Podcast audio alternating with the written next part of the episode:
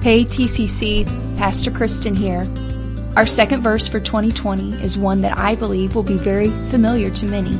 Psalms 119 verse 105 says, Thy word is a lamp unto my feet and a light unto my path. This verse speaks to us of the purpose of God's word in our lives.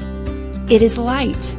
It gives clarity, direction, insight, instruction, even correction, all things the word light perfectly illustrates.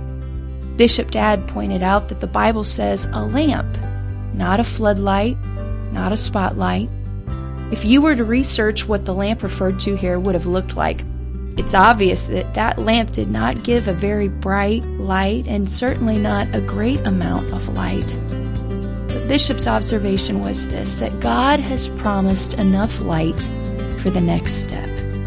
God's Word will always give us what we need when we need it.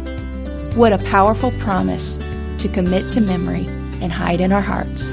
Happy memorizing!